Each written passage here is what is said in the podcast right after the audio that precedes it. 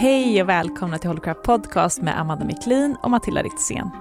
I den här podden utforskar vi alla dimensioner av livet, högt och lågt, med utgångspunkt i självutveckling, spiritualitet och holistisk hälsa. I våra samtal så zoomar vi ofta in på expansion och läkning och vi delar sårbart med oss av våra personliga resor mot inre frihet och ett rikare liv på alla plan. Utöver podden så kan du ta del av våra verktyg i Holcraft Studio som fungerar som din healingstudio online. Och där erbjuder vi kurser, healingmeditationer och övningar. Och i Holcrap så gör du alltid den inre resan tillsammans med ett community med tusentals likasinnade. Välkommen att expandera med oss.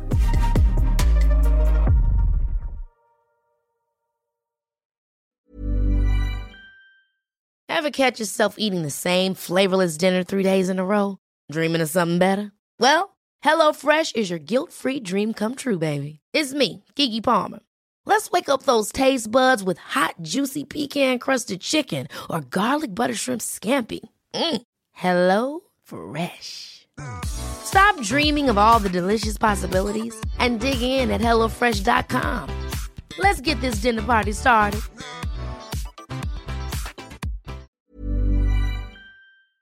Nu närmar det sig hörni Holy Craps Retreat. Äntligen är det dags med våra healing retreats som återkommer varje år och detta år är vi lite extra taggade för vi kommer faktiskt att erbjuda ett retreat i Portugal, där jag sitter nu.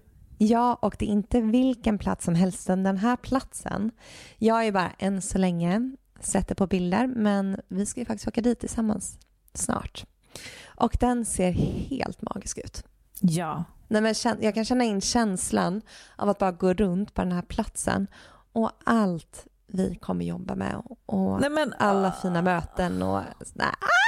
Den kommer hålla, det känns som att det kommer liksom, känslorna kommer kunna bara rinna ut i den här vackra jorden och det kommer vara eh, varma poolbad och det kommer vara, det kommer vara som en ljuv dröm.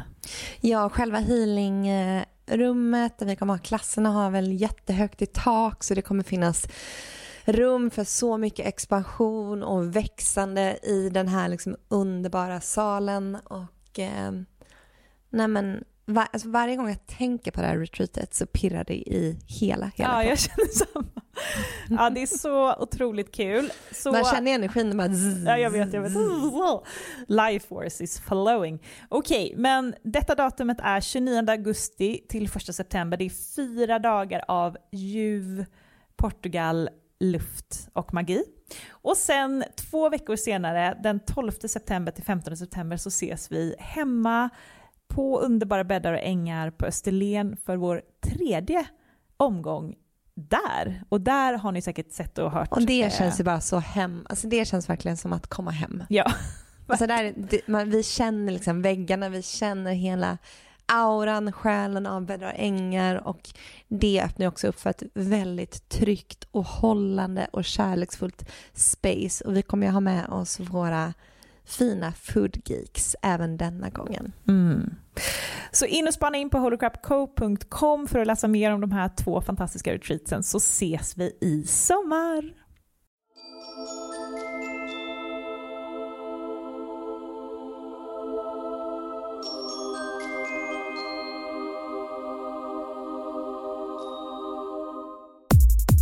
Hej och välkommen till ett nytt avsnitt av Holy Crap Podcast med mig Amanda. Och mig Matilda. Och i den här podden pratar vi om holistisk hälsa, spiritualitet och självutveckling. Och ibland gör vi det här med gäster. Men allra ofta så är det mig och Amanda som ni får höra och vi går igenom allting som händer i våra liv och hur vi expanderar genom vår vardag och livet. Precis. Och vi är ju, för er som inte har lyssnat på den så mycket förut, vi är ju utbildade holistiska coacher, livscoacher och även healers i olika healingformer. Och under de här fyra åren som vi har haft Holy Crap så har vi lärt oss otroligt mycket om oss själva genom alla intervjuer vi har haft med experter och även gjort en enorm utvecklingsresa mm. som har tagit oss till att vi idag har Holy Crap som företag där vi håller retreats och events. Och eh, vi använder oss av det vi har lärt oss helt enkelt genom Precis. vår egen resa. För det, um, där det viktigaste jobbet ligger, det är ju i alla vardagliga situationer. Allt som du är med om under en dag, alla tankar, alla konflikter, triggers, vad det nu kan vara. Det är där vi gör jobbet. Och där i podden så delar vi mycket från vår, vårt eget liv och allt som händer oss. Så att vi tänker att det är en väg till läkning för er som lyssnar när vi öppet, sårbart och transparent delar med oss av allt som sker i vårt liv och hur vi använder de här redskapen som vi har fått under de senaste åren till att applicera i vårt liv för att kunna växa och expandera. För det är det som vi känner syftet är eh, ja, men en del av syftet med att vi är här på jorden är att eh, söka expansion. Ja, och ibland tar vi in då gäster som hjälper oss att förstå vissa saker ännu bättre och djupare och eh, kan inspirera med sina egna resor. Så det är en mm. liten mix. Ja, och i dagens avsnitt så är det ett qa avsnitt För att vi får ju in massor av frågor från er som lyssnar och er som följer oss på Instagram. Och eh, Ja, vi tänker att när en har en fråga så är det nog många fler än just den personen som går runt och tänker på precis liknande. Och därför så, mm, så tänkte vi ägna det här avsnittet åt ett Q&A. Men innan det tänker jag att vi kan gå in lite på vart vi befinner oss just nu. För jag vet att du var med om en liten traumatisk händelse igår. Jag är ju på Lombok som ligger utanför Bali i Indonesien och eh, det vet ni kanske om ni har lyssnat nu. Men igår så eh, gjorde jag ett fall på 1,83 cm. jag... Eh, typ nästan halkade. ett två meters fall. Rakt ner på huvudet. Aj, aj, mm. aj. Det är ju regnsäsong här. Även om det, man inte kan tro det för att solen skiner varje dag, men det kommer lite regnskurar då och då. Och på det här hotellet där vi är har de blanka stenplattor och regn på det blir väldigt halt och jag skulle springa ner till ett möte igår och sprang och halkade då liksom rakt ner på huvudet. Och jag skrek, alltså, det var till och med en spirituell upplevelse det här, för att jag skrek sådär. Mm. Eh, och sen så låg jag och blundade i typ två minuter för att det gjorde så jäkla ont så jag var tvungen att, vet, bara att så låta smärtan bara rinna Det var, lever jag eller inte? Jag måste bara ligga här och känna efter om jag fortfarande är på den fysiska ja. jorden. Och jag visste ju, för jag kände ju, hörde ju att det stod folk ovanför mig. Men bara det att jag ett kunde skrika framför folk, det, har, det är liksom en ny, eller det är en så här grej som har kommit efter att ha gjort allt det här jobbet.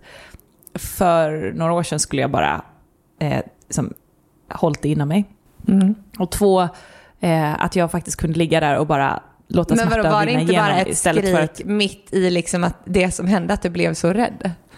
Ja, men min tidigare respons på rädsla har varit att ja. jag freeze. Freeze. Mm, mm. Eh, så det här är, det är liksom en lite mer läkt respons faktiskt, att jag kan uttrycka. Ja, ja. Eh, vilket är, bra.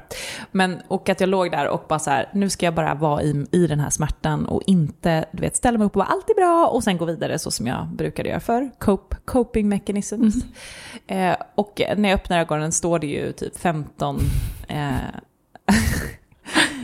indonesier och kollar på mig och bara, åh herregud, hur gick det? eh, och Is bara, she alive? Och då kände jag bara, alltså jag vet inte vad jag kände. Jag kände mycket tankar att här ligger en sån jättestor vit människa. Bara. Utfläkt över hela golvet. Ehm, ja, men de var så, var så gulliga. Jag fick is och sen så jag hann ju inte för jag var tvungen att springa till mötet, men efteråt så fick jag, liksom, de har varit så gulliga, ja men is och sen så fick jag någon sån här mm. dryck som skulle... Jag tror att det är en, en, en man här som är lite extra uppvaknande mot mig än i personalen.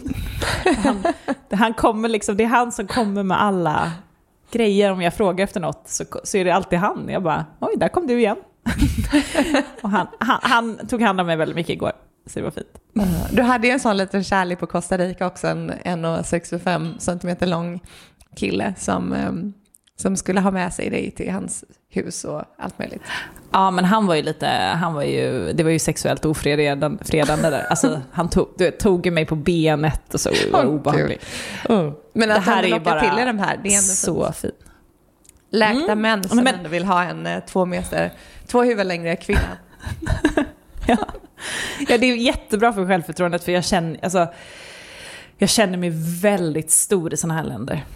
Mm. Men jag tänker att din eh, respons som du pratar om, eh, det är ju ändå ett tecken på, som du sa faktiskt, det här med att du har läkt mycket. För att eh, jag vet att när du berättar det här så hade jag precis lyssnat på en podd där de berättade att, eh, vilket makes jättemycket sens, men att när vi ramlar eller du vet, vi halkar på isen, vår första respons är det här bara nej, jag måste ta mig upp, det är alltid bra, alltid bra, för att man tycker det är så oerhört skamfyllt att ramla.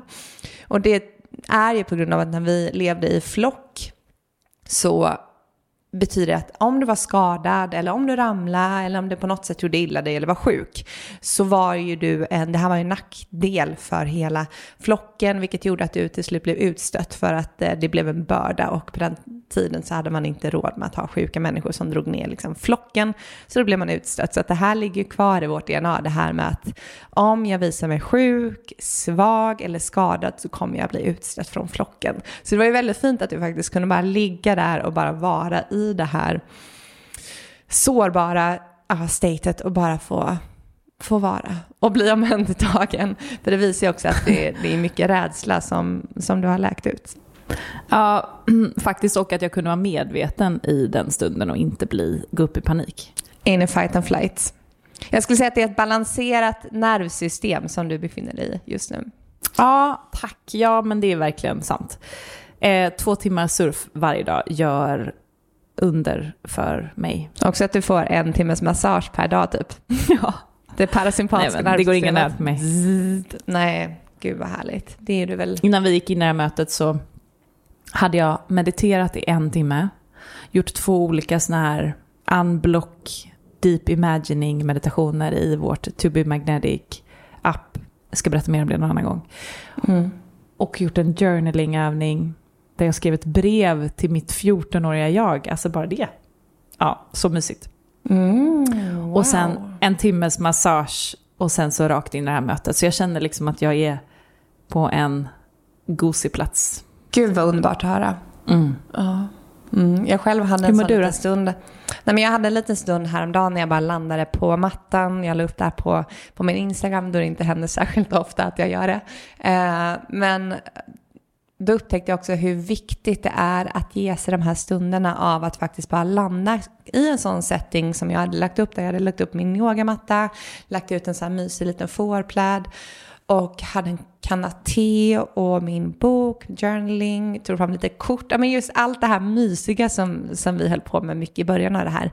Men jag kände också bara, gud vad det är fint att få den här lilla stunden bara checka in. Så jag la mig ner på mattan, gav mig själv healing, mediterade. Och precis som du sa, du vet, i det här andra avsnittet som vi hade när jag berättade om hur jag låg och jag gjorde den här husrensningen så hände det ju såklart så mycket i den här meditationen och healingstunden.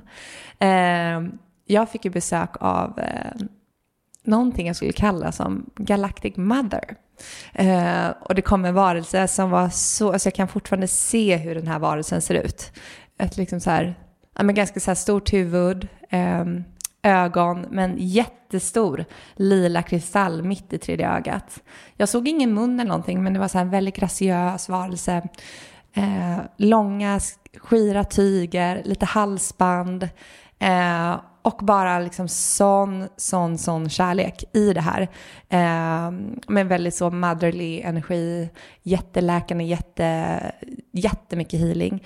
Och efteråt så fick jag bara till mig, så tog jag min penna och sen så började jag liksom skissa av precis den här, för att jag inte ville glömma av. Så att det var som att min hand började måla av sig själv. Jag ska skicka här till dig så ser du hur den ser ut. Och det sjuka är att det är exakt så här den såg ut. Men gud. Den här måste du lägga upp sen på stories. Ja, nu har den kommit. Wow, vad fint. Men gud. Ja, och det var sån transmission i den här varelsens energi. Mm. Och Den kom med en jättestark lila energi och den här kristallen i tredje ögat, pannan, var också liksom lila. Och just den här lila energin har kommit till mig jättemycket olika meditationer, när jag varit på healing, så är det många gånger som jag har sett ett lila starkt ljus. Så det här tror jag är en så galaktisk guide som jag har med mig. Oh, wow, vad fin hon var. Mm, mm. Och jag har också skrivit, det kom ord också, så jag har skrivit lite så här, kommunicerar telepatiskt, graciös, feminin energin. Ja. Wow, gud vad fint. Men alltså Amanda, du måste, mm. du måste göra det här mer. Mer, mer, mer. Mm, nej men så... Och efter den stunden så var det som att jag kände mig så, så påfylld. För att januari för mig har varit en månad där det hänt så jävla mycket alltså eh, både liksom, ja, men för det mesta liksom positivt, men det har varit väldigt mycket liksom nerver, väldigt mycket spänning den här månaden. Så att nu känns det som att jag liksom är lite ute på andra sidan. Men det, ja, januari har typ känts som, som ett år. Eh, och jag kommer dela mer i podden om vad det är som har hänt den här månaden. Så, så ni kommer få höra det här. Men det blir en annan gång, för nu tänker jag att vi ska gå in och svara på lite frågor. Så det blir en liten cliffhanger. Men alltså januari, jag ska bara säga januari för mig också, så mycket har hänt. Det känns som på riktigt sex månader och januari brukar vara en väldigt slow månad. Ja, men det brukar det inte hända så mycket i januari tycker jag. Det brukar vara en ganska så här, lite mellanmånad. Man, många kan vara lite deppiga, men nej, jag tror att januari känns som att det är så mycket som hänt för så många. Och du har ju också som sagt varit med om så mycket läkning, så mycket saker, så mycket, ja. Vi får ju ta och ägna ett avsnitt kring januari när vi båda är lite ute på andra sidan. Jag kan, jag kan faktiskt tipsa om förra veckans avsnitt av vår internationella podd Holy Crap som heter Holy Crap också. Där avslöjar jag lite saker som har hänt. Så det är, mm. kolla, lyssna in på den så får ni en liten uppdatering om lite kärlekstrubbel mm. i paradiset. Kärlek är ju inte tråkigt. Nej. Men ja, låt oss gå in på första frågan som lyder så här. Hur kommer det sig att det oftast är vi som har gått igenom trauma eller liknande som är spirituella och sökande? Eller är vi mer trasiga? Eller är vi mer benägna att hitta svar? Eller har vi ett djupare syfte? Utifrån ser vi trasiga och lättlurade ut. Ja, vi förstår ju vad den här tjejen menar. För att eh, bara att kolla på Kalla fakta-dokumentären så eh, finns, eller det framställs ofta att folk inom det spirituella communityt ofta lider kanske av depression eller psykisk ohälsa. Det känns som att det är en liten stämpel som ligger över hela den spirituella sfären. Ja, men och det stämmer ju också. Alltså det är ju väldigt många som kommer in i det här för att man söker svar och man söker hopp för att man är i en utsatt situation. Mm. Och det gjorde ju vi. Precis. Och sen kan det ju vara också eh, folk som kanske har levt utåt sett eller kanske inte varit så Mm, Mm, haft den medvetenheten om hur det har levt, för man kanske har dövat mycket eller skyddat sig själv mycket. Sen sedan är med om en traumatisk händelse som vänder upp och ner på hela livet, som sen går in i ett väldigt andligt sökande efter det. Men hur som helst, eh, det är ju oftast, det är ju väldigt vanligt att vi som Eh, kallar oss för ljusarbetare. Det känns nästan som ett skämt nu att använda den termen eftersom Kalla fakta har liksom stämplat den lite grann. Men eh, jag kommer inte sluta använda den för jag tycker den är fin. Och eh, vi som då gör ett andligt, har ett andligt sökande och har det som liksom ett intresse och en passion extra mycket i det här livet. Det är ju inte alla som har det, det är ju vissa som har det mer än andra. Och eh, man kan se det kanske som att vi är här för att faktiskt hjälpa människor och att vi är här som guider i det här livet. Och att det är många utav oss som har haft dysfunktionella uppväxter. Det är ganska vanligt. Mm, och eh, mycket av det här för att, precis som du säger, att många utav de som söker sig till det spirituella communityt eller andliga communityt och känner att man har eh, ett syfte eller att det, det på något sätt ska bli en del av ens liv. Man kanske vill börja jobba med något inom det spirituella. Och för att kunna lära ut, för att kunna guida så måste vi ha gått igenom de erfarenheter som krävs för att vi ska kunna ha en förståelse för den som är på andra sidan.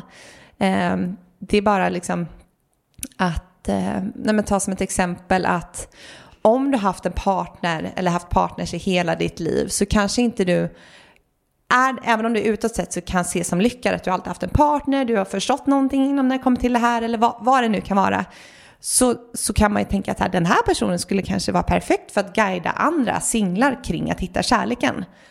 Men om man aldrig har gått igenom och förstått hur det känns att vara kanske singel, sökande och alla utmaningar som det innebär, hur ska man då kunna ge de rätta verktygen om det är någonting man aldrig har upplevt?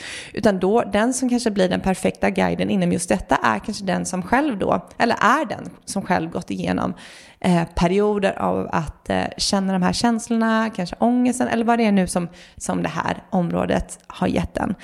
Eh, för då har du också skapat en stor förståelse för hur det är att vara i just den positionen och då kan du också ge de rätta verktygen därefter.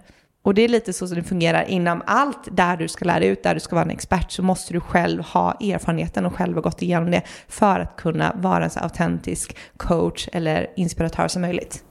Ja, det var någon smart person som sa någon gång, du kan bara möta andra på den nivån som du har mött dig själv. Mm. Så du behöver, alltså typ, typ jag skulle inte kunna lära ut om moderskap. Man, ska, alltså, man behöver ha gått igenom allting. Det är ju bara en självklarhet. Och jag tror om man tittar på det här, eh, Okej, okay, jag tror att det finns flera olika sätt att se på det här. Jag tror att så här, från ett plan så tror jag att man har valt eh, extra karmiska uppväxter, dysfunktionella uppväxter för att då som sagt komma ut med lärdomar. Och på ett annat plan så tror jag att vi har valt också eh, att i det här livet så kommer vi att vilja komma så nära Gud, källan, hjärtat, whatever man vill välja att kalla det. Vi vill expandera så mycket som möjligt i det här livet och ha det här andliga sökandet som vår stora grej. Och då behöver vi ha med oss mycket smärta i bagaget för att det ska vara en drivkraft. För att alltså när man är i mörkret så söker man ljuset. Mm. Eh, och jag tror bara att det är det är bara så det är upplagt och det är ju i, helt i perfektion. Och både du och ja. jag, vi har ju väldigt fina uppväxter, faktiskt kommer från väldigt trygga förhållanden och väldigt liksom, stabila förhållanden. Men eh, precis som för många, de flesta människor, så har ju vi dysfunktion i det här trygga, fina också. Eh, och det har ju mm. alla i princip. Och jag tror att det är också så här, du och jag kanske har valt den typen av uppväxt för att vi ska kunna prata om den vardagliga dysfunktionen eller eh, den, mm. liksom, den sen, lite gömda eh, otryggheten som kan komma. Ja, och sen, så det sen har du ju alltid ett val att välja om du vill kolla på det här eller inte. För man kan ju också välja att inte alls kolla på det här utan verkligen, utan mer som bygga upp ett skydd eller bara välja att ignorera det som finns framför en. Och lite det här du sa, det här med mörker och ljus, för det finns ju de som, som bara vill vara i ljuset, som knappt vill liksom doppa tån i mörkret. Men det är ju i mörkret, det är ju där mycket utav utvecklingen sker för att vi är här på jorden för att leva i en dualitet mellan ljus, mörker, sol, måne, kallt, varmt. Vi är här för att uppleva dualiteten i allting. Och vi är framförallt här för att faktiskt lära, alltså vi, det jag tror att när vi valde att gå ner på jorden så tyckte man att det mest spännande var det mörka och jobbiga. Mm. För det är det som är den största kontrasten mot det man upplever när man bara är energikropp och är bara kärlek. Så jag tror Eh, ja, men precis som du säger, det är ett val man gör och jag tror att man på något sätt har en högre plan kring att så här, det här livet ska jag jobba med andlighet eller vara väldigt mycket i det och ha det som min stora passion, att söka eh, svaren eller söka djupet i mig själv. Och eh, då har man förutsättningar efter det helt enkelt. Mm. Precis, så, ehm, så jag hoppas att det här var svaret på din fråga. Eh, det är ju lite hönan och ägget i den här frågan. Men eh, vi tror på att vi är här för att expandera och om du som själ har valt ett liv där du vill nå din fulla potential eller söka expansion så kommer livet också att erbjuda dig situationer där du får expansion.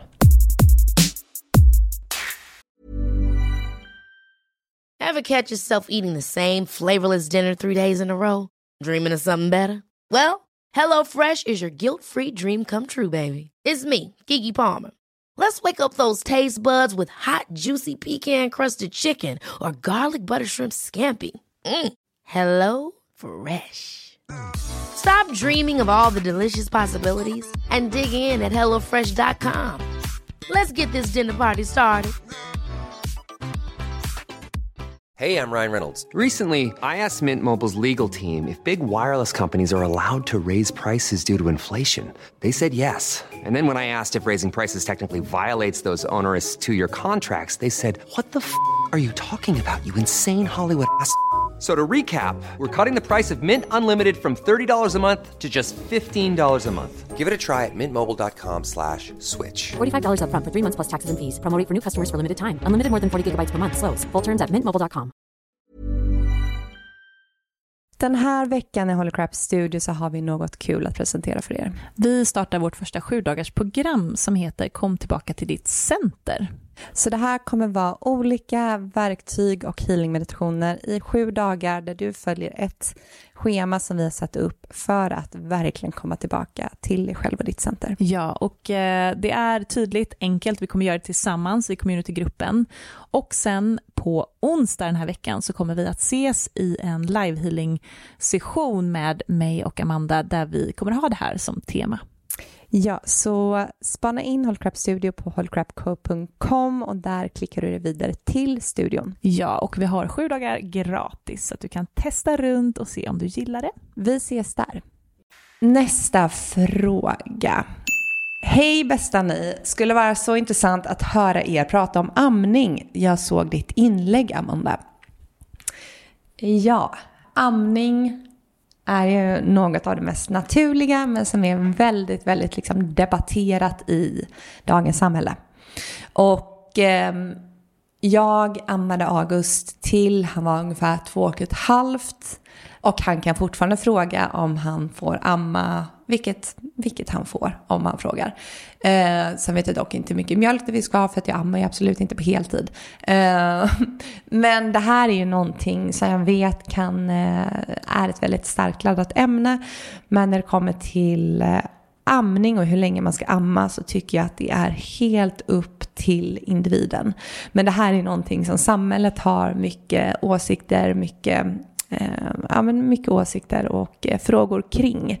Det här med att man kanske ska amma sina barn till och med 8-9 månader, att man ska sluta nattamma en bebis när den är inne i ett halvår, 5-4 månader, vad det nu kan vara. Men allt det här har känts så fel mig och jag och du är ju två personer som lever väldigt mycket utefter vår egen intuition oavsett vad samhället säger eller vilka lagar och regler det nu finns så väljer vi att lyssna inåt i allting som vi gör här i livet.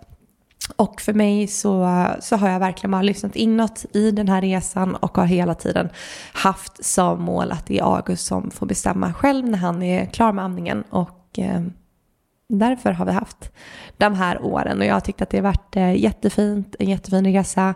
Men sen förstår jag att det kan bli en press från samhället, från kanske familj, vänner runt omkring som kanske har åsikter om hur och hur länge man borde amma sitt barn. För det hör man ju att folk får kommentarer som, men hur länge ska du fortsätta amma? Va? Ammar du ett sånt stort barn? Och jag menar, då kan det vara ett barn som är under ett år.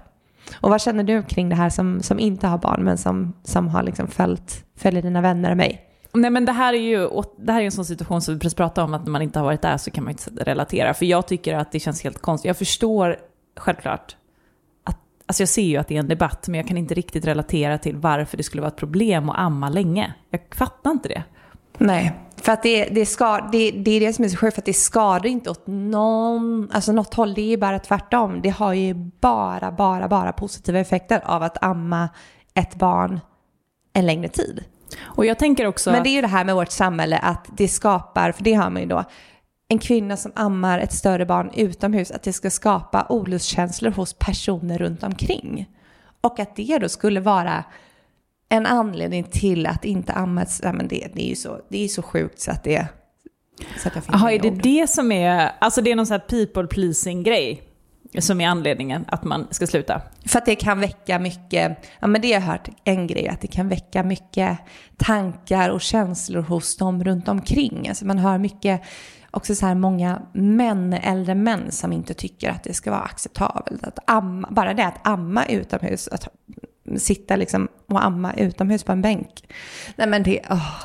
Nej men alltså det är så svårt att förstå det här. Alltså jag tycker genuint att det är väldigt svårt att förstå. Men eh, jag har en känsla av att jag inte kommer amma så länge dock. Mm. I don't know. Det är bara, jag vet, inte- jag vet inte var det kommer ifrån. Det är inte att jag inte vill det. Det är bara så här, det kanske är för att du och jag är tvärtom i allt. Jag kan ju verkligen se det amma länge alltså. Ja.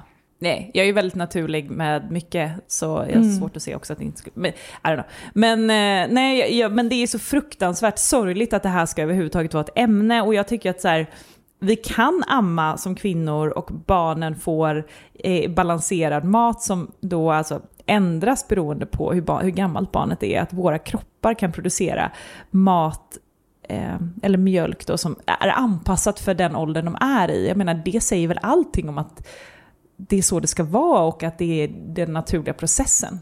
Ja, för det finns receptorer i bröstvårtan så att när barnets saliv kommer i kontakt med de här receptorerna så, kan, så känner min kropp in vad det är August behöver. Om det är så att han är sjuk så kan kroppen börja producera med fetare mjölk eller om det är så att han har brist på någon vitamin så kan den börja producera mer av den vitaminen. Alltså det är ju helt sjukt hur kroppen fungerar. Så jag tycker att amningen ska vara upp till varje kvinna och sen så finns det kvinnor också som kanske som inte gillar amning eller som att amningen kanske väcker mycket i, i dem själva och väljer att inte amma. Och jag tänker att det är väl helt okej det med, eller det är helt okej det med. Det är upp till vad Ja, men det är väl klart att- känner. Det är väl klart att det är okej det med.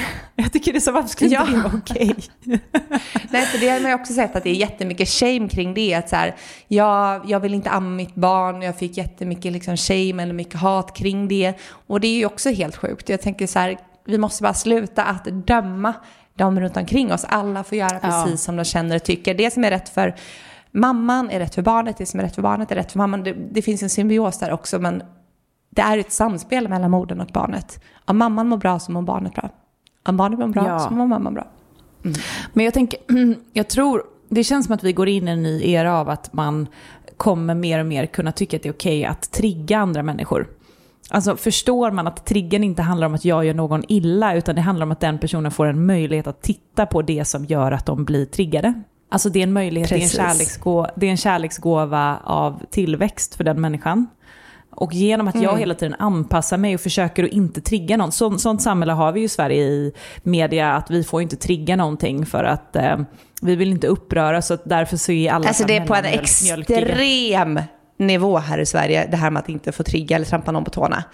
Alltså på en extrem nivå. Det vi måste förstå är att vi är vuxna människor och besvikelse eller att inte hålla med den andra, det hör till. Alltså vi är, vad är vi i Sverige, 10 miljoner människor där alla har liksom en unik vilja, en unik programmering, vad det nu kan vara. Kan inte alla bara få, få, få vara de de är utan att liksom Ja. behöva känna in jag- ett helt rum? Eller? Jag tror det här kommer ändras med den nya generationen för de är inte alls eh, på det här sättet, de är inte lika jante, de är inte lika programmerade att hela tiden jamsa med och people pleasa för hela Sveriges, alltså från vå- vår ålder, typ 30 upp, så är ju hela, vi är så konditionerade att people pleasa varenda människa typ är ju det, några, några få undantag.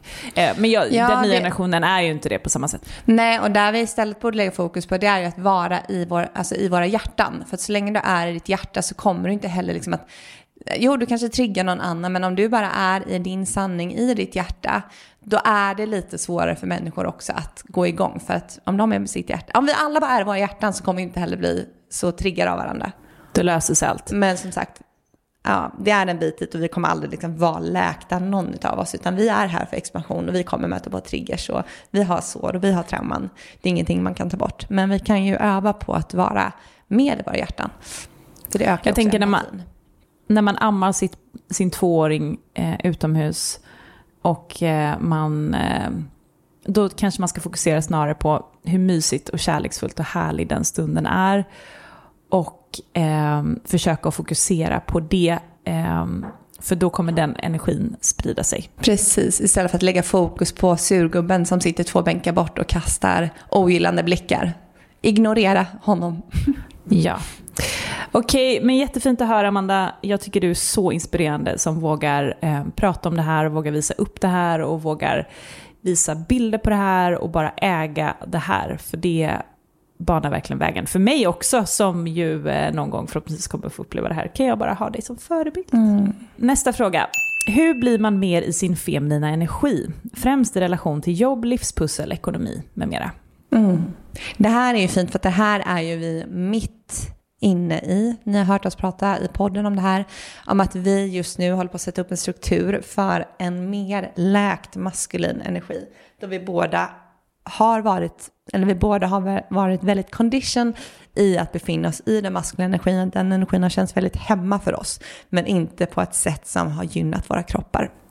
Precis, och för er som inte känner till det här med feminin och maskulin energi, vi har flera avsnitt på det så ni kan bara söka i poddbiblioteket.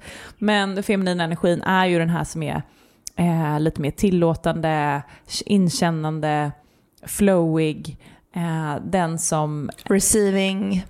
Precis, som tar emot istället för att kämpa på, istället för att trycka på. Eh, det är inte den här stressade, framåtdrivande eh, kraften som egentligen är den som dominerar arbetsmarknaden idag, utan mm. det är ett annat, eh, en annan approach till att, eh, en mer balanserad approach till jobb.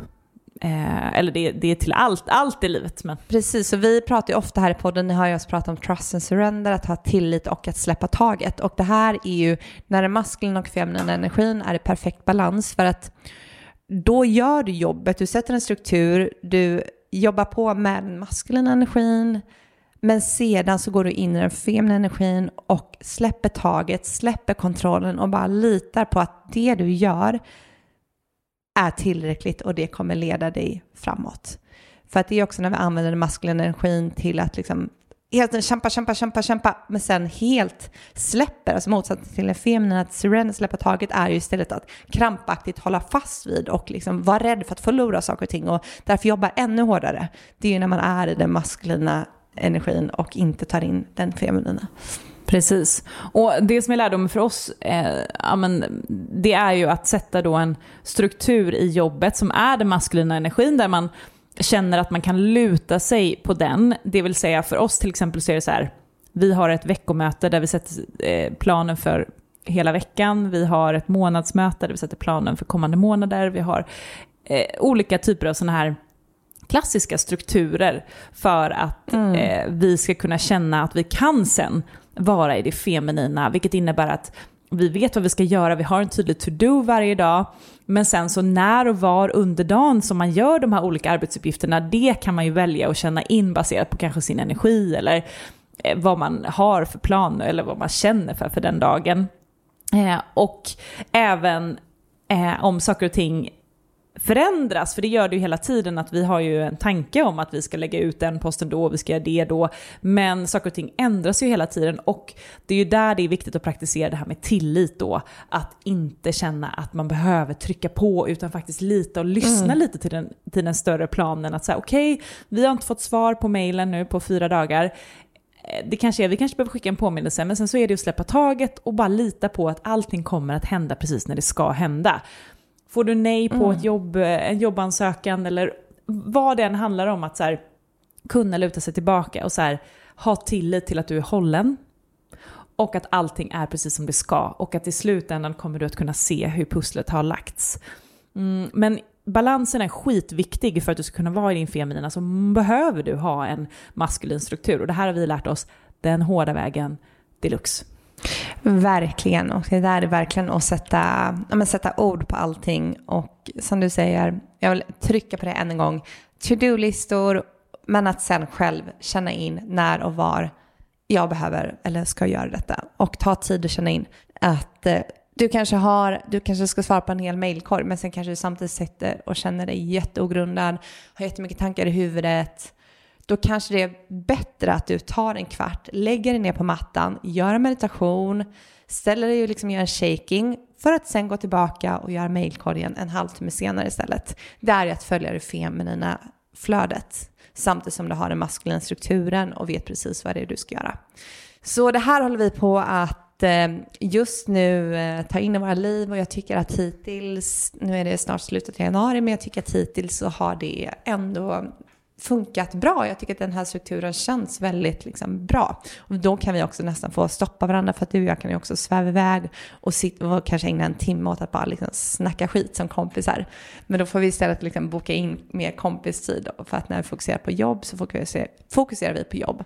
För annars så är det som att vi bränner liksom det här ljuset i båda ändarna. Vi blir ju helt liksom slut sen och kanske måste, istället för att ta två veckors semester så måste vi ha två månaders semester för att återhämta oss. För att det blir liksom så hög energi och det blir så, liksom, det är så mycket i det maskulina. Men det är fint för att det här är någonting som vi jobbar på då vi båda kommer liksom från en, eh, två högpresterande karriärer där vi har haft liksom titlar som har krävt väldigt mycket av oss. Så vi kommer ju verkligen från prestationssidan. Verkligen, och vi har ju trott det här med desto mer du jobbar, desto fler timmar du jobbar, desto mer eh, kommer du att få ut i form av pengar och output. Men det har vi lärt oss att så är det inte, utan det viktiga är att vara effektiv. Vad är skuggarbete? Ja, skuggarbete är ju det som vi har pratat och pratar allra mest om här i podden. Det är det vi ägnar oss åt varje dag, hela tiden. Och det handlar ju om att titta på det som är obekvämt inom dig själv. Det som är oläkt, det som är dina sår, det du egentligen kanske skäms över eller känner att du absolut allra minst vill titta på. Ja, precis det som är jobbigt, det som man vill liksom sopa under mattan. Och det som du är mest rädd för. Det är också i de här områdena där den största expansionen finns för dig. För att vi kan välja ett liv där vi väljer att inte kolla på något av det här, där vi liksom kanske får en eh, ganska bekväm tillvaro men kanske också ganska innehållslös för att du väljer att eh, blunda för väldigt mycket utav det som, som ligger där under. Så det kan istället bli att man, man går runt och allt ser bra ut utåt men till slut blir man ju som en tryckkokare för allt det här måste ju få komma upp till ytan någon gång. Annars så kommer det här manifestera sig, tror jag, på andra sätt i kroppen eller i livet. Ja, precis. Och det finns ju ingen människa som kommer komma undan. Så att du kan inte gå ett helt liv och bara säga att allting är bra och låtsas som att allting är bra. Utan som du säger så kommer livet alltid ge dig möjligheter att du ska få titta på dina skuggor. Och vi tänker att för oss är det bättre att göra det lite hela tiden, varje dag, genom då situationer, relationer där du blir triggad. Och inte vänta till den här stora bilkraschen kommer eller den här cancerbeskedet eller det här dödsfallet i familjen eller vad det nu är som kommer att få dig att titta på dina eh, skuggor. För att det är så här livet är för alla människor. Mm. Vi tycker nästan att det här blir, det här blir nästan lite så här, det här är nästan som ett spel för oss. Vi tycker att det här är spännande, vi tycker att det är roligt för att vi förstår också att bakom varje jobbig situation så finns det ett enormt växande, en expansion. Eh, vilket gör också att vi kan lite ta oss ur situationen, vi kan observera situationen, vi tar den här offerkoftan, tar vi av våra axlar.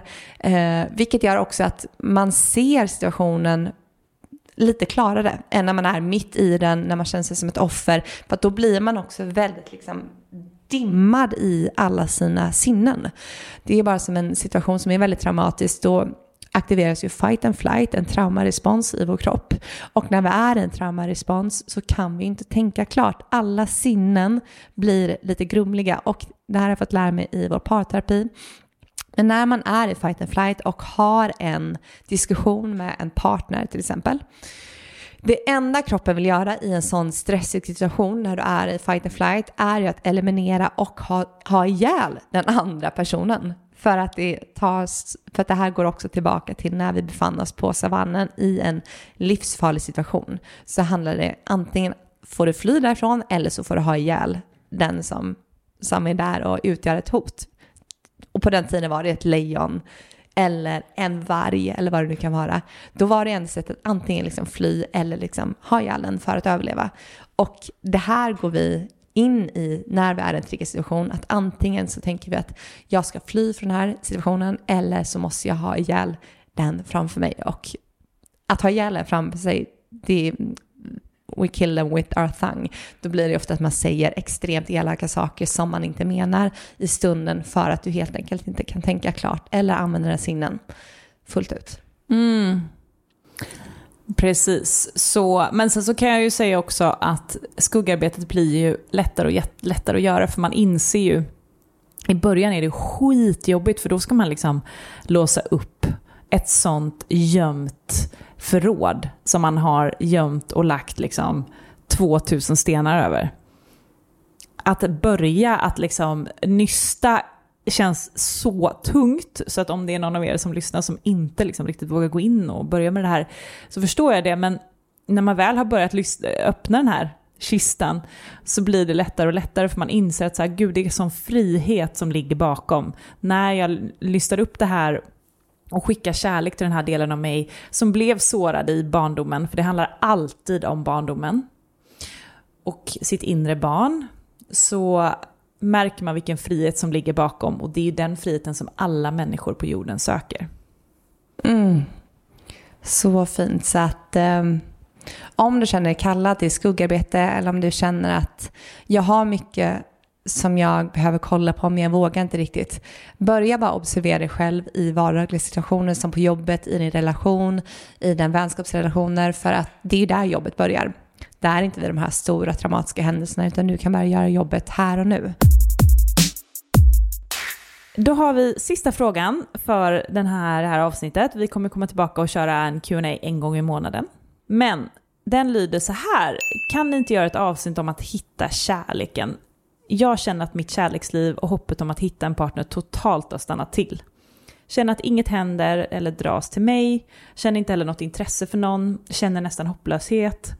Förstår att det ligger saker bakom detta som jag gärna skulle vilja att ni pratar om. Samt vad man kan göra och jobba på för att komma framåt. Vad man behöver förändra. Saker, känslor, beteenden som kan ligga i vägen för detta. Har ni några tips? Fint. Känner du att du vill börja? För att jag tänker att eh, du kan känna igen dig mycket i det hon skriver här. Ja. Eh, eftersom att jag är singeln av oss i den här duon så har jag självklart känt alla de här känslorna. Och eftersom att jag älskar det här och gör det här jobbet så har jag ju också tittat på vad det här handlar om. Och för mig så handlar det ju om att det ligger rädslor i vägen för att faktiskt gå in i en relation. Och det här är rädslor som jag inte var medveten om, som verkligen var skuggor. De var verkligen helt dolda för mig. Eh, och för mig handlar det om rädslor att faktiskt öppna upp mig och vara mig själv. För att jag är så, eller har varit så rädd för att bli lämnad om jag öppnar upp mig och visar hela mig själv. Eh, och det kommer tillbaka från barndomen, men även tidigare relationer där jag har gjort det och blivit lämnad. Mm. Så därför så har jag inte kunnat attrahera in en partner, för jag har verkligen inte velat på en omedveten nivå. Eh, och vi inte varit redo för den typen av expansion. Och jag ser det så här att vi, eh, när vi manifesterar in någonting, då öppnar vi upp för en, en expansion inom det området. Mm. Och om man, inte, om man omedvetet inte vill, är redo för den expansionen så kommer man inte heller att manifestera in det. Och därför så gjorde jag övningen helt enkelt med att så här, okej, okay, jag känner på ett medvetet, på medveten nivå, alltså i huvudet, så känner jag så här, det vore fint faktiskt att skapa en relation med någon. Eh, och när ingenting hände, när jag tänkte de här tankarna, så funderade jag på, okej, okay, men då måste det vara något omedvetet som gör att jag inte går in i det här. Som gör att jag inte riktigt tar action ordentligt, som gör att jag inte put myself out there på det sättet som jag verkligen behöver för att träffa någon. Och då när jag gjorde den undersökningen med mig själv, eh, frågade mig själv, ärligt talat nu, vad är rädslan med en relation? Så fick jag ju svaret. Precis, vad är din största rädsla inom det här området? Så fick jag det svaret och eh, då kunde jag börja jobba med det och titta på så här, okej, okay, men är det här sant? Kommer jag bli lämnad om jag är hela mig själv? Och hur ska jag veta om jag inte tränar och testar? Och också så här, kan jag verkligen bli lämnad om jag håller mig själv? För skillnaden idag mot eh, tidigare liv, tidigare år när jag har dejtat, så har jag inte haft en kärleksfull relation till mig själv, utan jag har ju varit, eh, ja men haft en ganska, en väldigt liksom sorglig och destruktiv relation till mig själv. Och då har jag ju blivit lämnad av en partner, så har jag ju lämnat mig själv och känt mig otroligt ensam. Men idag älskar jag ju verkligen mig själv på ett otroligt sätt.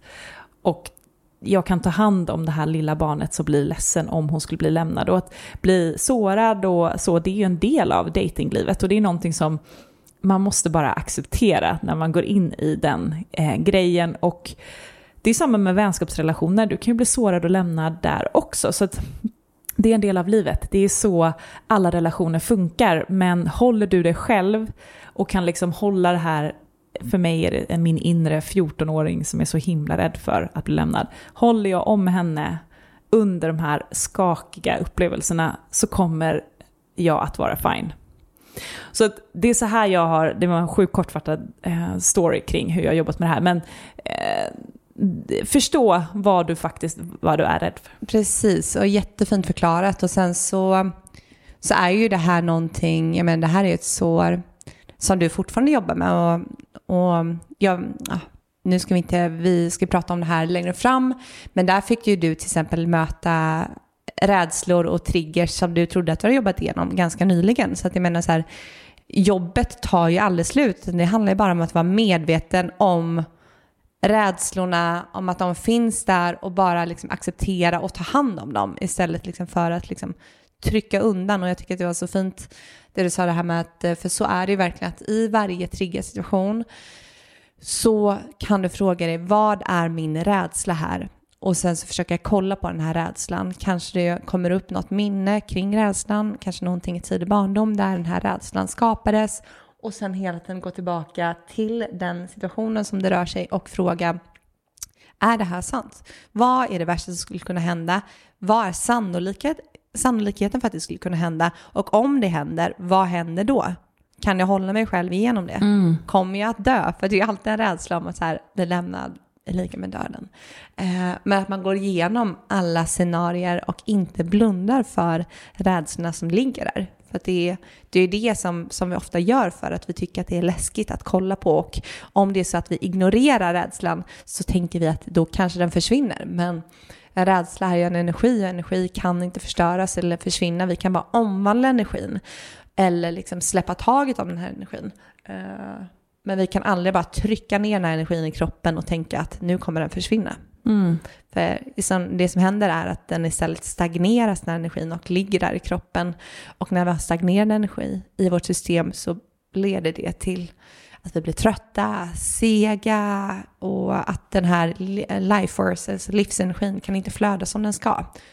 Så därför är det så viktigt att alltid, alltid kolla på vad det är för känslor som ligger i kroppen och vil, framförallt de känslorna som du inte vill kolla på.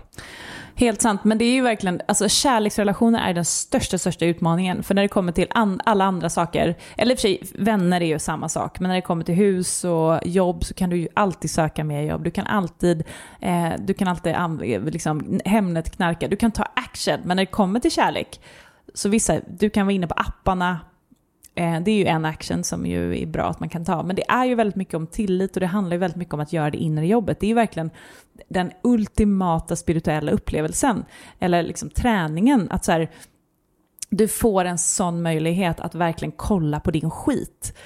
kolla på dina sår, kolla på vad det är som gör att du inte vågar och att du stoppar dig själv. För att det är alltid så att vi stoppar oss själva men utan att se det som en press, utan istället se det som så här, det är en gåva och en möjlighet att expandera ännu mer och komma ännu närmare dig själv. För att det är därför vi är här på jorden. Vi är inte här på jorden primärt för att vi ska liksom ligga och hångla med någon och ha en kärleksrelation, utan vi är här för att expandera och utvecklas och träna på att utvecklas ännu mer och få och vara ännu mer i kärlek till oss själva. Så att, alltså så här, jag försöker se det så att tills jag har hittat den här kärleksrelationen och attraherat in eh, den här personen så kommer jag att bara så här, se det som en sån gåva att få möjlighet att expandera ännu mer i relation till mig själv. För uppenbarligen så är det ju någonting som blockerar den för att komma igenom. Precis, och att våga, våga stå kvar när det kommer till relationer och inte ta den lätta utvägen att fly. För att då kommer det här problemet bara att manifestera sig i nästa relation. Du kommer bara liksom bära med dig det här såret och varje person du träffar kommer att liksom spegla detta så du kommer alltid ja. få möta det. Så, så det är ju också det att det finns ju många då som istället väljer liksom att hoppa från en, eh, nästa relation till nästa relation för att man aldrig vågar stanna kvar och titta på det som är. Och jag menar, där blir man ju också, jag blir ju jätteprövad i det här, både jag och min partner i vår relation just nu.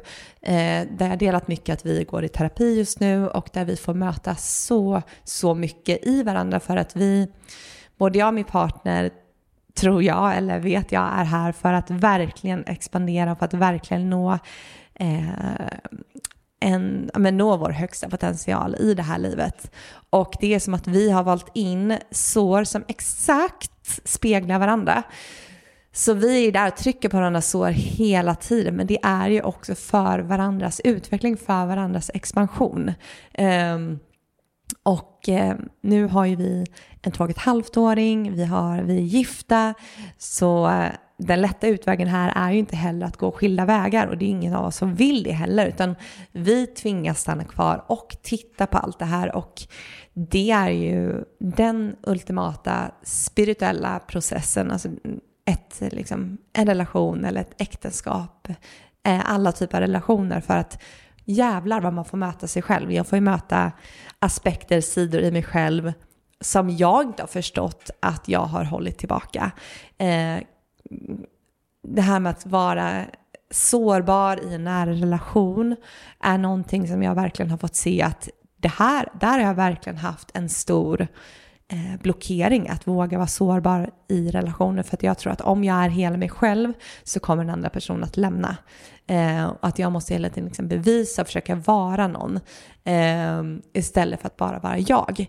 Och att liksom mjukna i det, våga öppna upp hjärtat utan att vara rädd för att den andra ska lämna eller att den andra ska gå. Um, mm, och det, mm, det är så, så häftigt om man väljer att se relationer, den här resan, vänskaper, familjedynamiker, vad det nu kan vara, bara som en stor spegel och en möjlighet till expansion. Men du hör att vi har ju, du och jag har ju samma rädsla. Mm. Som bara, det är bara olika liv liksom, men det är ju samma upplevelser egentligen.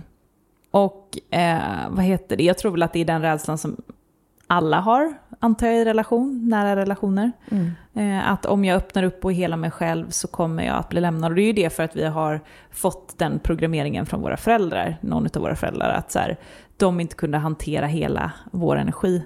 Eh, men ja, hur som haver, det är ett sjukt spännande område och eh, jag älskar att prata om det här och eh, det är ju jäkla intressant faktiskt, hur det funkar. Ja, alltså det är ju det. Alltså vi, vi älskar ju det här samtidigt som eh, jag känner ibland att det är inget lätt liv man har valt. För att det är jävlar vad mycket man ska gå igenom. Men det är också precis det vi har valt. Och det är ju det vi är här för. Jag tänker speciellt för dig och mig också som sitter och delar allt det här i podden. Och så snackar om att vi verkligen måste gå igenom skiten för att kunna sen sitta och eh, dela med oss. ja, vi har verkligen inget val. Men jag kan inte heller alltså, ha det på något annat sätt. Jag tycker det är så sjukt Nej. kul. Och liksom, det här är, det är alltså analog mot, det här är en sån bra eh, mot att ta en surfvåg för att fan vad man kämpar, men när man väl kommer igenom och står på den här vågen så är det så nice. Så det är värt allting. Och det är ju samma sak ah. här, att så här, när, man, när man tar sig igenom och bara okej, okay, jag öppnar mitt hjärta, jag vågar vara sårbar, jag vågar liksom titta på det här istället för att bara skjuta över skiten på någon annan. Och sen så när man får tillbaka kärleken från den andra personen och de inte lämnar den utan snarare stannade kvar och öppnade sitt hjärta. Och den liksom rewarden man får av att så här, mm. åh herregud, man lä läker sitt inre barn, jag känner så mycket mer kärlek för mig själv och jag har en så mycket finare relation med den här personen och uh. livet är fucking amazing. Nej men det är så, så jävla rewarding och eh, det är så kul nu för att eh, min man gör också så, alltså han gör så mycket utveckling just nu eh, på många, många olika plan och har liksom vidgat sitt liksom, medvetande så mycket den senaste, det senaste liksom, halvåret, månaderna. Och eh, för han, vi gör ju verkligen jobbet med varandra nu och han har lite haft den här approachen att eller han sa det här, han bara fan, alltså så här, varje gång vi är själva så typ bråkar vi eller diskuterar vi. Inte varje gång, men han tycker att det är ofta. Och jag bara, ja men det är ju för att vi är inne i ett sånt läkningsarbete för varje gång vi haft liksom en stor diskussion eller ett stort bråk så läker det så mycket inom oss och vardagen blir ju som liksom, det känns ju som smält smör efter det. Så vi blir så öppna, sårbara, snälla, vi blir så fina mot varandra. Och jag sa till honom att läkning och healing, för han har ju aldrig liksom aktivt gjort det här jobbet på samma sätt som jag, även om han såklart, alla gör ju jobbet, men han har inte aktivt valt att kolla på saker och ting innan. Så att han har ju precis kommit till insikten om att läkning kan vara jävligt tufft, alltså healing kan det är jobbigt, men belöningen ligger ju på andra sidan. Hellre då att kanske de fem, fyra gångerna vi ses själva, jag och min man, så kommer det innebära kanske fyra diskussioner, fyra bråk. Men vardagen som sen blir efter det blir en helt annan än om vi varje gång vi var ensamma skulle hålla in allt där. Då blir det ju istället den här tryckta, triggade, kyliga tillvaron som ingen av oss mår bra i. Så vi måste ju jobba genom skiten för att kunna komma till det här mjuka, fina på andra sidan. Och det är så fint att han verkligen har förstått det här nu. Att det krävs att innan han tyckte att fan vad, det allt, vad vi alltid ska bråka, du och jag. Men vi måste, ju bråka, vi måste ju ta oss igenom skiten. För om vi aldrig tar oss igenom skiten så kommer det här alltid bara ligga som den här osköna stämningen som ingen av oss mår bra i. Så det tycker jag också är så skönt, liksom, att den insikten har trillat ner hos honom. För det är också att jag känner mig mycket liksom, tryggare i den här relationen. Jag förstår det. Enormt viktigt och skönt. Ja, alltså det, eh, ja, det är så... Det, mm, nej, magiskt. Mm. Än att du vet så här, annars kan man ju känna sig som den här du vet, jobbiga personen som alltid ska så här, ta upp saker eller alltid diskutera. Och så för att om det är så att den andra personen väljer att inte kolla på sina skuggor, det är ju skitjobbigt för att då blir man den som kanske hela tiden, ja men intrigmakerskan eller den som hela tiden ska liksom bråka. Tills den andra personen vaknar upp och inser att okej, okay, vi måste ta oss igenom skiten, vi måste våga kolla på det mörka för att det här ska kunna bättras. För att han hade väl inställningen att om vi bara skjuter allt under mattan så kommer det bli bättre. Det är bättre att vi bara liksom gömmer undan skiten och låtsas att det är bra. Då kanske vi kan låtsas att det är bra tills det blir bra. Vilket är helt sjukt. Men det här är också, jag tycker det är en fin eh, motivation för många av våra lyssnare som har samma situation men också en viktig insikt om att så här, man kan aldrig tvinga någon att komma dit, utan han har ju verkligen behövt komma dit själv. Och mm. eh, det har ju, er dynamik har ju såklart ditt jobb som ju reflekteras i liksom din energi och August och allt det där.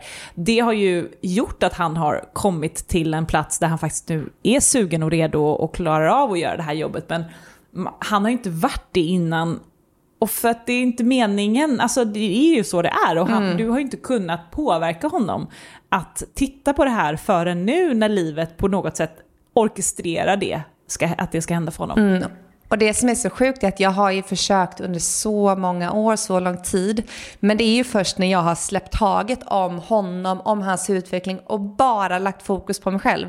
Det är då som, det är också det här att bara så här, trust and surrender, att när jag släpper taget om att liksom så här, släpper mina liksom, självutvecklingsklor omkring honom och bara lägger fokus på min egen utveckling, det är då han sen kommer. Ja, ah, så självklart. Ja, mm. ah, det är så fint. Så fint. Ah. Det kändes som att det här var ett motivationssnack eh, till vissa som bara, jag orkar inte göra det här längre. Ah. Eh, det kanske är det här vi ska dra, det här motivationssnacket vi ska dra på livepodden på Yoga Games om två veckor. Just det. Jag tänkte på den här dagen och bara, vad ska vi, vad ska vi podda om? Men eh, ja, så bra att du sa det. Yoga Games, vi ska livepodda där. Så om det är så att du har planerat att gå så kommer vi att prata där. Vet du vilken dag och tid? Lördagen, eh, tid, not sure, på eftermiddag. Mm. Det kan man kolla in på yogagames.se. Mm, så vi kanske se, ses där. Jättekul. Men du, Amanda, en sista grej som vi måste prata om och det är att vi har släppt våra city retreats. Ja, alltså det här är ju någonting som också kommit igenom så, så starkt.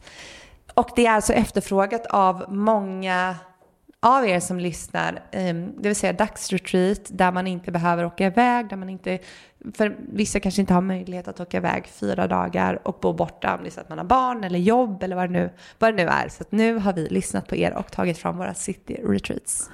Ja, vi kommer ha ett i Stockholm den 9-10 mars och så har vi ett i Göteborg den 13-14 april.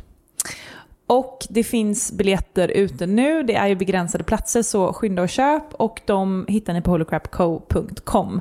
Och det är alltså lördag, söndag mellan 9 och 18. Vi kommer göra fem olika healingklasser och två olika workshops och det kommer vara fantastiska grupper som det alltid är på våra retreats, man bara dör för alla är så underbara och nya vänner för livet.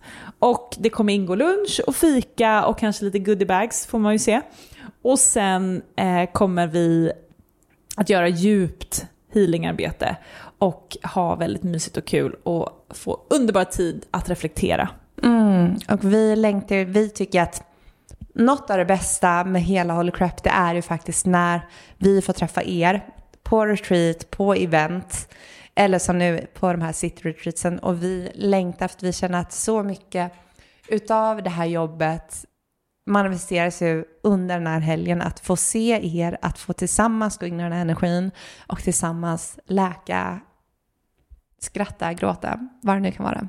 Och nu är klockan 11.11 11 när jag sa det här. Hi. Ja, men in och boka så ses vi i Göteborg eller Stockholm. Och vi längtar så mycket. Ja, så um, spana in också på Instagram, där kan ni läsa mer om eventen så, um, så hörs vi och syns där. Där svarar vi alltid på era meddelanden så om du har en fråga eller undrar någonting eller bara vill dela någonting så skriv till oss på Instagram, Official. Yes, men Amanda nu kanske jag måste gå och läka All right. min lilla hjärnskadning, ta det lite lugnt. Så vi tänker att vi checkar ut och sen så tipsar vi om Holy Crap, vår internationella podd som, släpptes, eh, som släpps varannan onsdag. Och där har ni ett solavsnitt som ni gärna får lyssna på från förra veckan som är då väldigt öppet och sårbart där jag pratar som sagt lite om vad som händer här borta på Bali för spännande saker. Mm. Tuna in där så hörs vi och ses. Puss och kram. Puss och kram.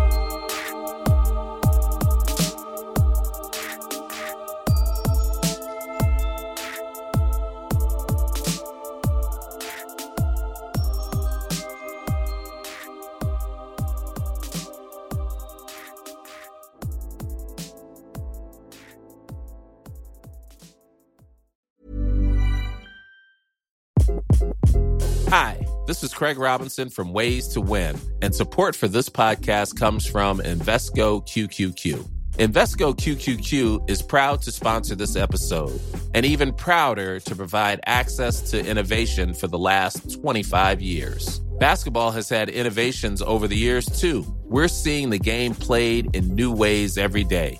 Learn more at Invesco.com slash QQQ. Let's rethink possibility. Invesco Distributors, Inc.